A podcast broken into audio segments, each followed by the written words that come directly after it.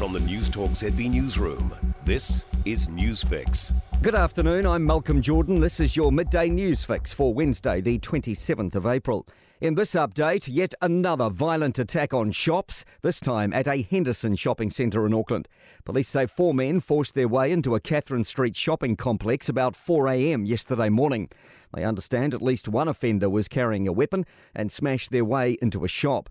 Two security guards tried to intervene, and police say one was struck in the back and the other's hands were cut. The offenders fled before officers arrived. It came just hours after a large scale ram raid at Ormiston Town Centre in south east Auckland about 1am. They follow a string of similar heists. Former Chief Police Negotiator Lance Burdett says tougher penalties won't deter young people from committing robberies because they don't think things through.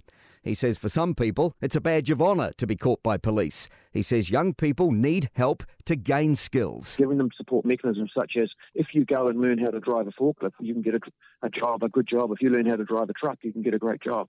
So, and, and here's what the benefits are from doing that. Meanwhile, the National Party leader says yesterday's ram raid is concerning and close to home in his botany electorate. Chris Luxon says the government isn't being tough enough on offenders, particularly young ones. Send a message that there's no real consequences. And we see it violent crimes up 21% in this country, gang membership is up 40% in this country.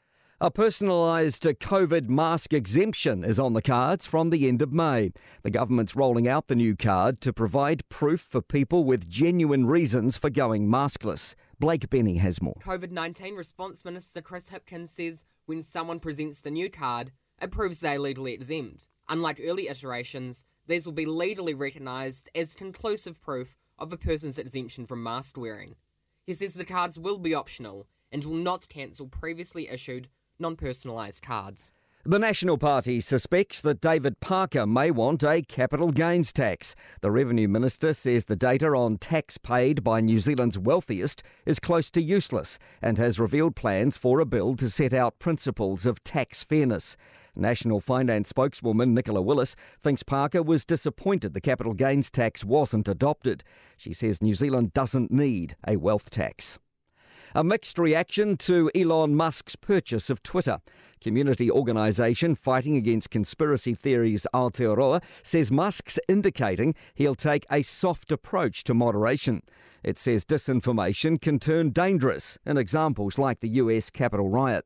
Spokesperson Stephen Judd says the average New Zealand Twitter user will probably be worse off. People who want to go can and will threaten you or call for other people to threaten you. And it's more likely that people who want to deliberately spread misinformation will have that opportunity. To sport, an extraordinary seven goal Champions League semi final first leg between Manchester City and Real Madrid at the Etihad Stadium. City will take a 4 3 advantage to Madrid next week.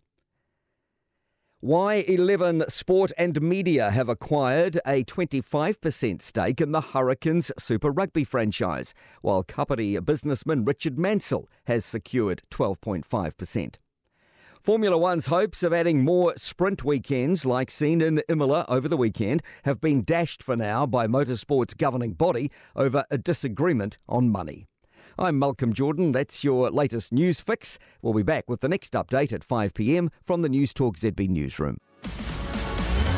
For more news, listen to Newstalk ZB live on iHeartRadio.